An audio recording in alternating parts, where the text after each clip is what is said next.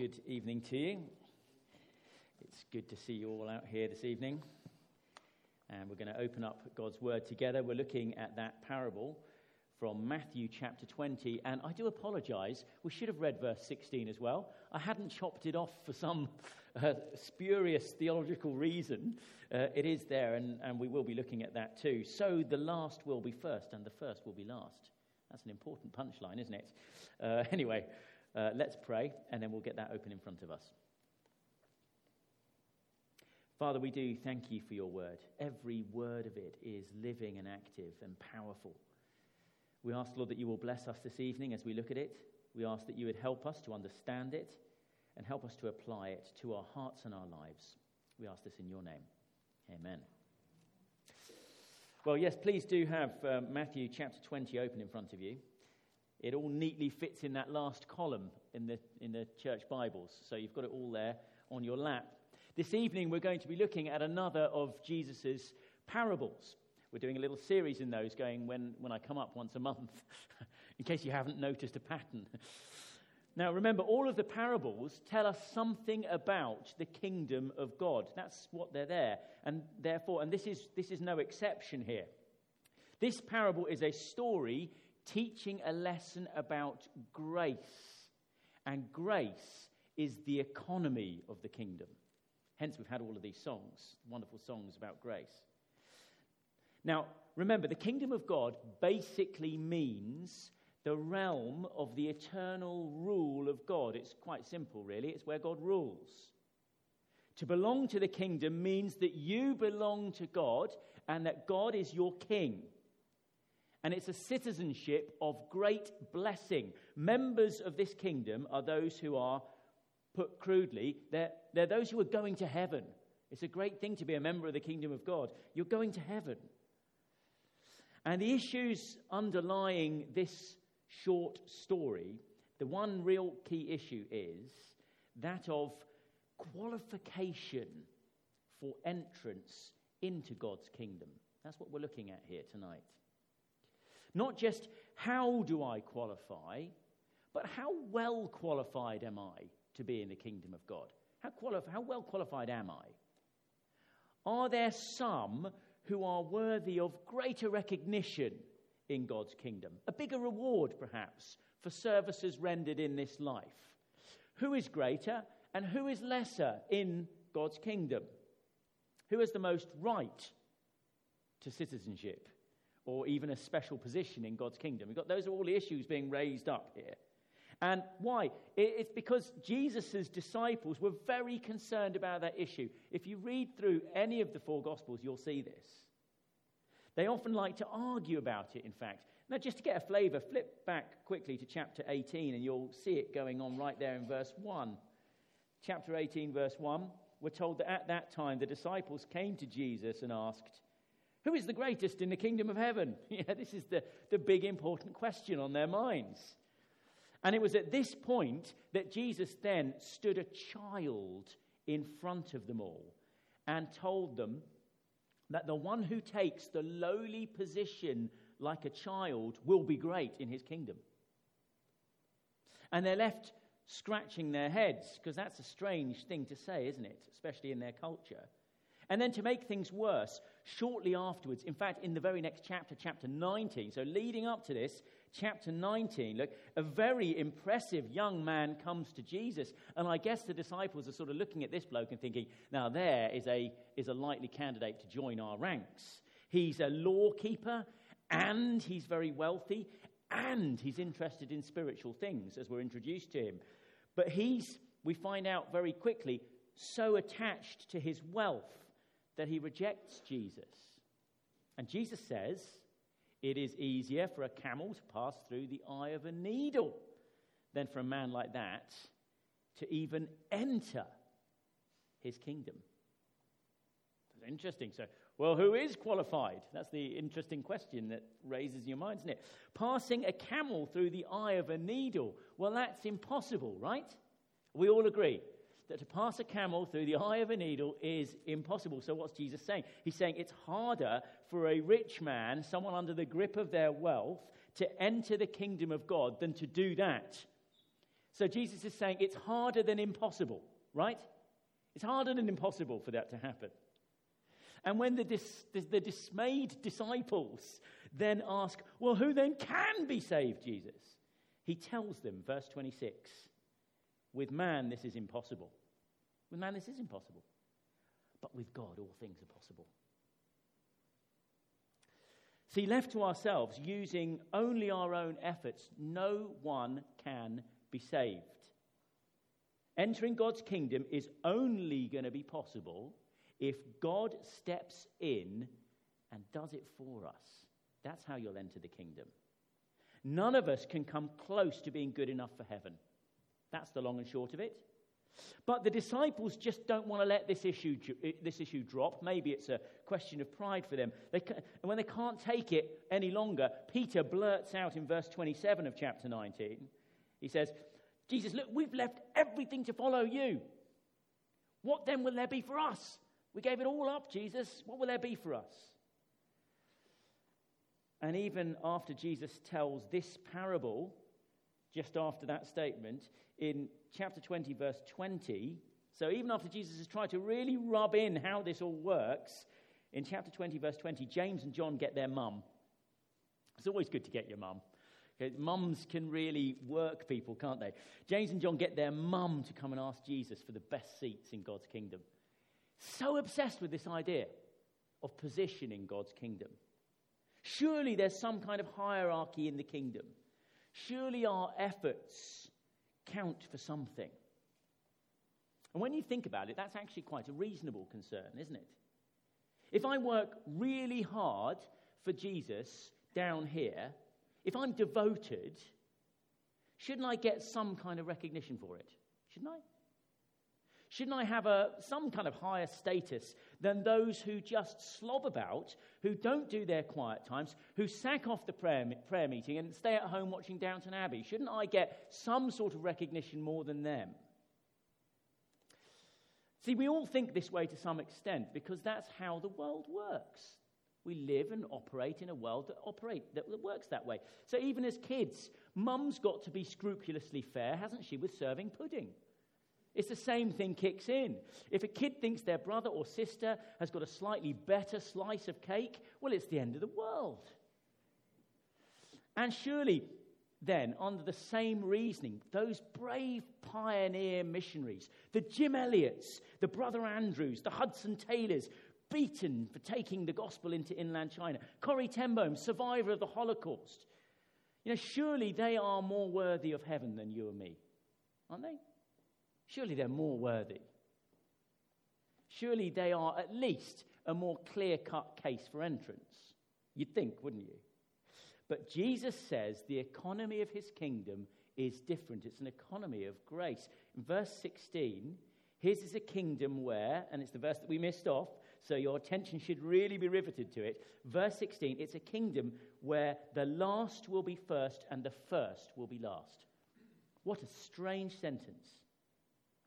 In fact, interestingly, that summary bookends the parable on both sides. The last verse of chapter 19, verse 30. But many who are first will be last, and many who are last will be first. Our attention's supposed to be grabbed by that sentence, isn't it? So how does that work? Well, consider two contrasting real-life examples before we look at this story, and then we'll unpack it. First of all, consider Judas Iscariot. Consider him. He's a follower of Jesus right from the start of Jesus' ministry. So he's dropped out of his everyday life and he's given 3 years, 24/7, to Jesus' discipleship program. He's full in.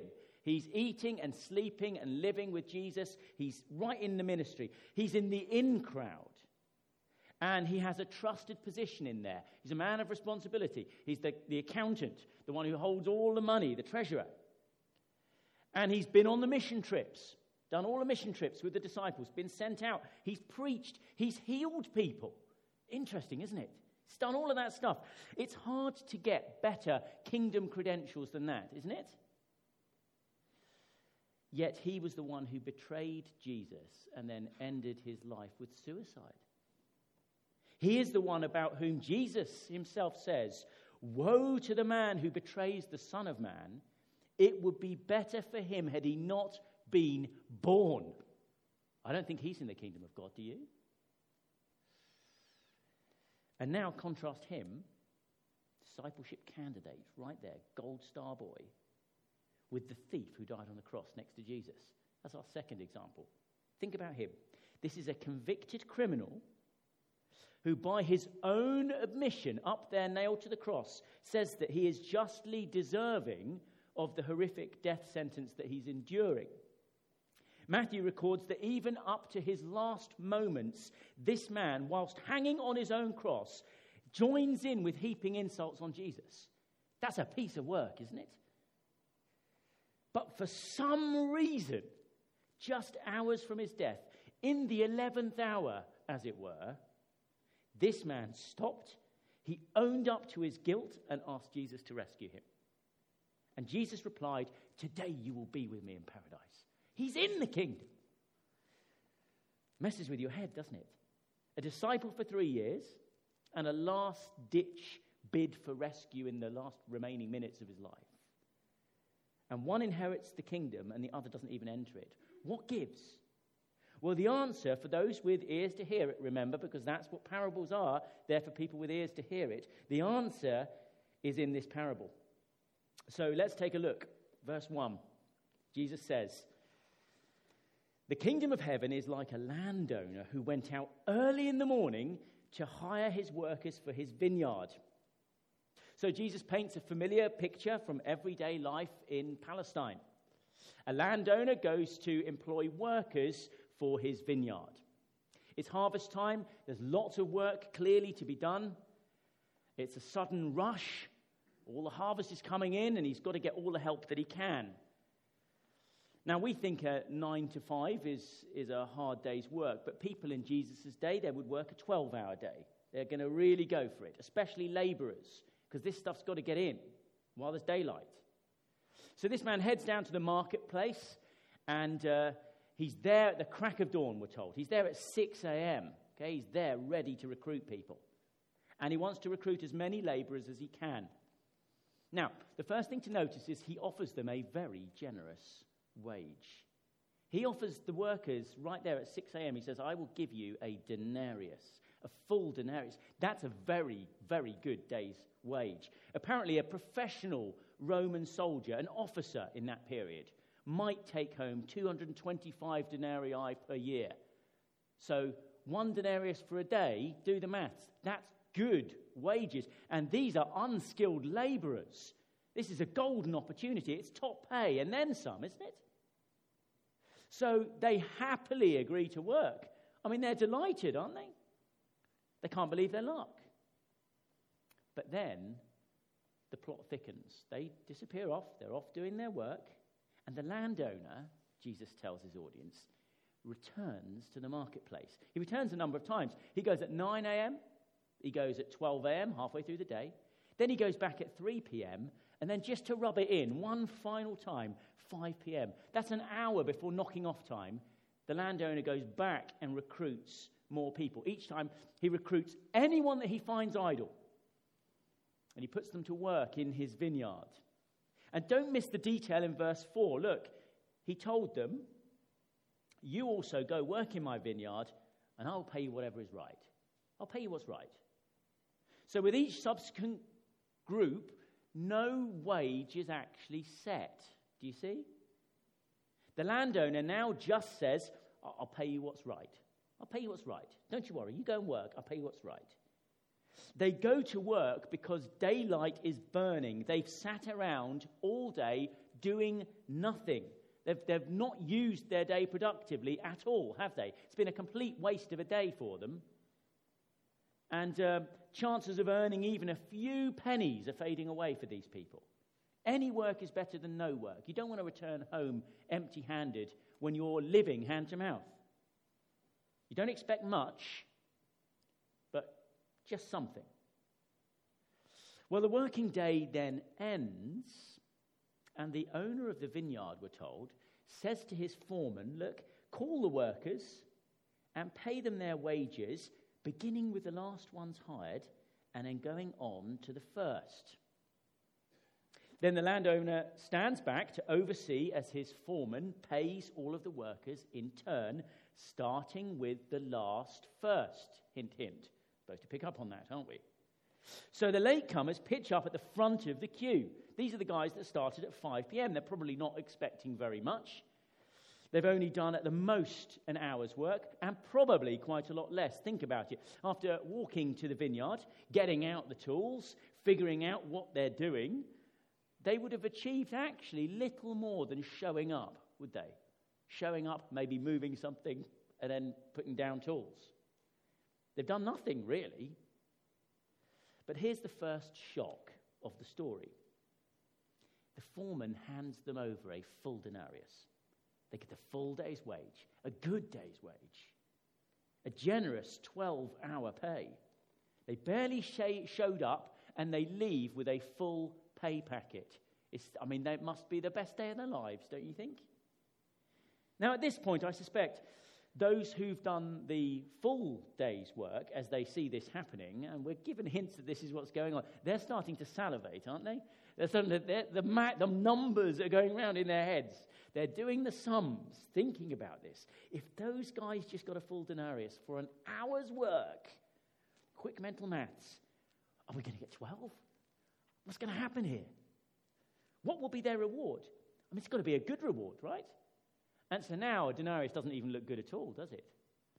When you've got your mind set on 12 denarius, that's not looking quite so good.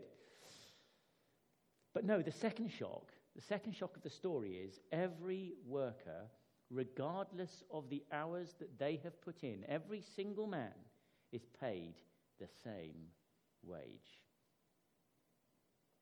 So funny, a denarius had sounded so good at the start of the day, hadn't it? Sounded so generous.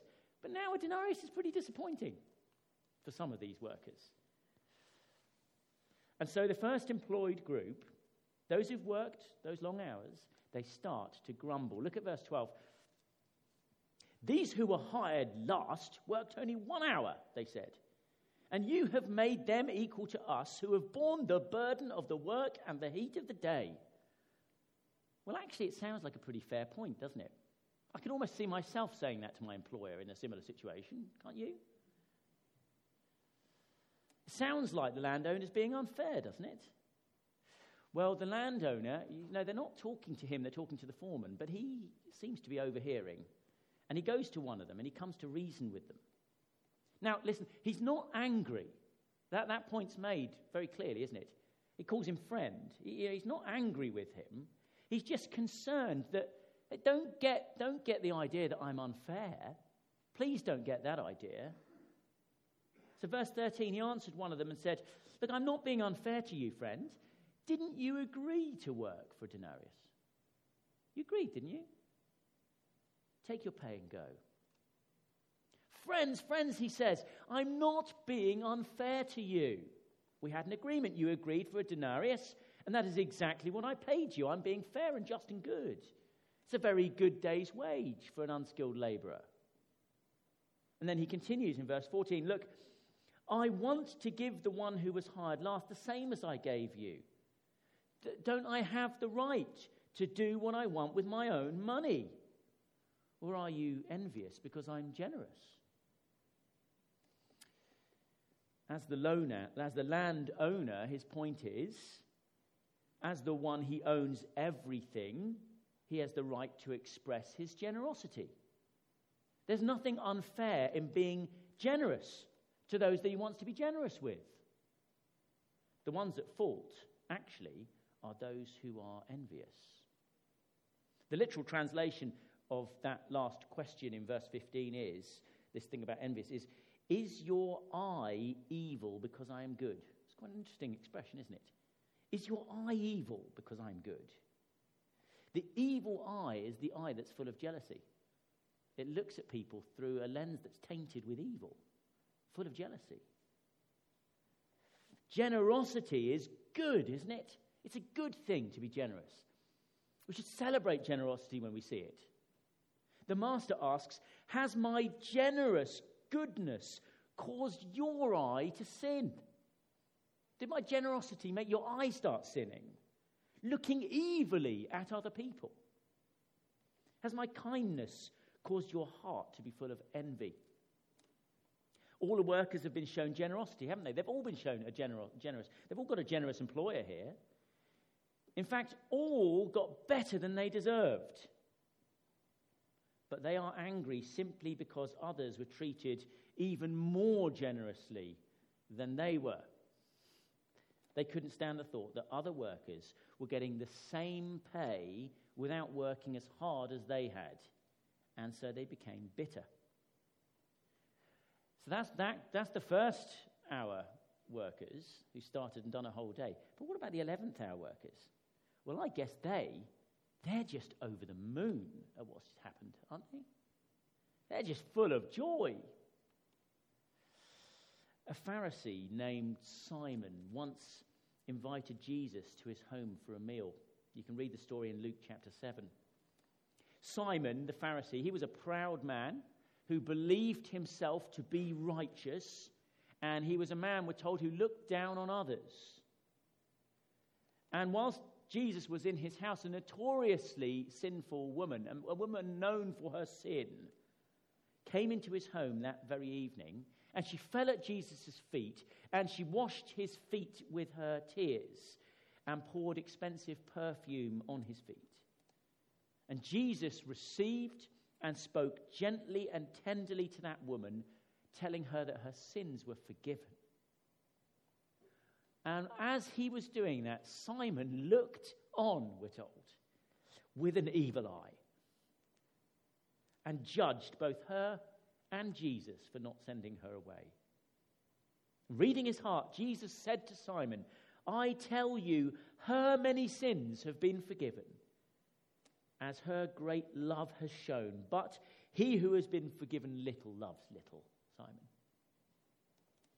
The 11th hour workers, they were blown away by the generosity of the landowner, and as they received their denarius, they were left with a deep appreciation and a profound understanding of the grace of the landowner. They understood grace. They left understanding grace, didn't they? Now, this parable is a picture. It's a parallel to teach us what the kingdom of heaven is like. This is how God treats those who come into his kingdom. In case you've missed it, let me briefly decode the parable for you. The landowner is a picture of God. The vineyard is his kingdom. The laborers, all of them, even the grumblers, are believers, those who've come into his service. The day of work is their lifetime. The evening, the 12th hour, pay time, marks the start of eternity. The steward, well, that's just a wonderful picture of Jesus, who has been given all judgment. And the denarius, the wage given to all regardless of the hours of their labor, is eternal life. See how the story comes together? Like the landowner, God comes down into the marketplace of this world and calls people into his generous employment. And you're privileged to be in that, aren't you? It's a generous thing. He seeks out people in every age who are living for nothing of eternal value, for nothing that's going to last. Their lives just ebbing away, pursuing treasures that perish, spoil, and fade. And he calls them and says, come out of that emptiness. Come out of just sitting around doing nothing of value and come and work in my kingdom. Come and be fishers of men. And he calls them in. And some are called early in their lives. Some so early they can't even remember the day it happened. They just always remember being in God's kingdom. Some are called on their deathbeds on the 11th hour. But in every case, make no mistake, they are called because of his generosity, his undeserved favor, his grace. And that is the big point of the story. There are none who deserve it. If you or I sent God our CV, think about that. It would be laughable, wouldn't it? There's nothing on there that would remotely impress God. I don't know why we would even bother doing it. Andy's a good bloke, you know, he got an honours degree of some sort, trains as a teacher, very practical. He's a friendly guy, he's punctual. He does, you know, gets there on time. But all of our righteous acts, the Bible says, are like filthy rags before God. That's not going to look good on a CV, is it? And the Bible says the foolishness of God is wiser than human wisdom, the weakness of God stronger than human strength. What am I boasting about? Do you know, after reciting his own CV, the Apostle Paul, it's quite amazing, in the letter to the Philippians, he recites his CV to them, an amazing CV in chapter 3. You know, it's a CV that you would envy. It's absolutely top-notch. And then he concludes and says about all of the things on his CV, I consider them garbage. Something, isn't it? Or at an interview, just imagine.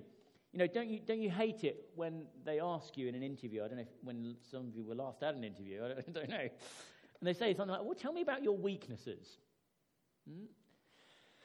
What do you need to improve? I hate that question. I can never think of anything. Obviously, just too perfect. Imagine God interviewing you and asking you that question. My weaknesses? My failures? As you stand before God? Everything. Everything's a failure. Come to think of it, I wouldn't even recruit myself for heaven. I'm really not a good candidate. If God is selecting recruits, employing workers, it's only, and I don't care who you are, it's only going to be by grace if he employs you into his kingdom. And not only that, the reward they receive, the wages, look, they bear no relation to the work that they do for him. Bear no relation to it. God is not impressed with our hard work. He's not impressed with our flawless performance. Our achievements don't determine our position in the kingdom. The Bible repeatedly declares the absolute folly of boasting. Boasting in ourselves and what we do, in who we are, what we've done. As if that affects in any way our salvation or our status before God. And this parable illustrates that same issue. Salvation is all of grace. But here we're also warned of another danger. Perhaps actually another facet of pride. We're warned about envy, aren't we? We're warned about an evil eye. The danger of developing an evil eye. Is that a danger for you? Developing an evil eye as you look at people? Do you ever look at how God has blessed others? Look at their lives, how he's shown generosity to them, and feel perhaps just that little bit of resentment towards God because he's not given you those things. You ever feel that? A spouse, a family, that job, that house, that lifestyle, those toys. Does your life seem tough? Do you feel like you're bearing the heat of the day? Whilst others around you seem to be just going for a walk in the park. It can get to you sometimes, can't it? But to envy like that, listen, is to lose sight of your denarius. You've forgotten the generosity of God. It is actually to allow God's goodness, his generous kindness, to actually perversely start to produce sin in your heart. When the disciples plead the case of their hardship in chapter 19, saying, Jesus, we left everything to follow you, he reminded them, listen, truly I tell you, at the renewal of all things, when the Son of Man sits on his glorious throne, everyone who has left houses or brothers or sisters or father or mother or wife or children or fields for my sake will receive 100 times as much and will inherit eternal life.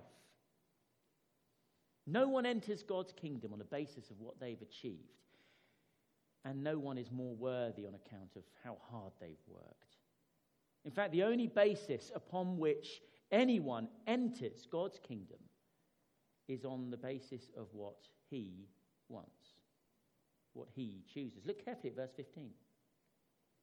Look at those words. The landowner declares, don't I have the right to do what I want? And that is why Jesus says that in his kingdom, look at verse 16, here's the key, the last will be first, and the first will be last. That's a strange statement. Have you ever thought about that? Try to straighten that statement out in your head. How can that be? What does it look like? First, last, first. Well, imagine a race. How can you have a result where the first are last, whilst at the same time in the race, the last are first? It's simple, actually, when you think about it. Only if everyone crosses the finish line at the same time. Completely equal. And that's the point.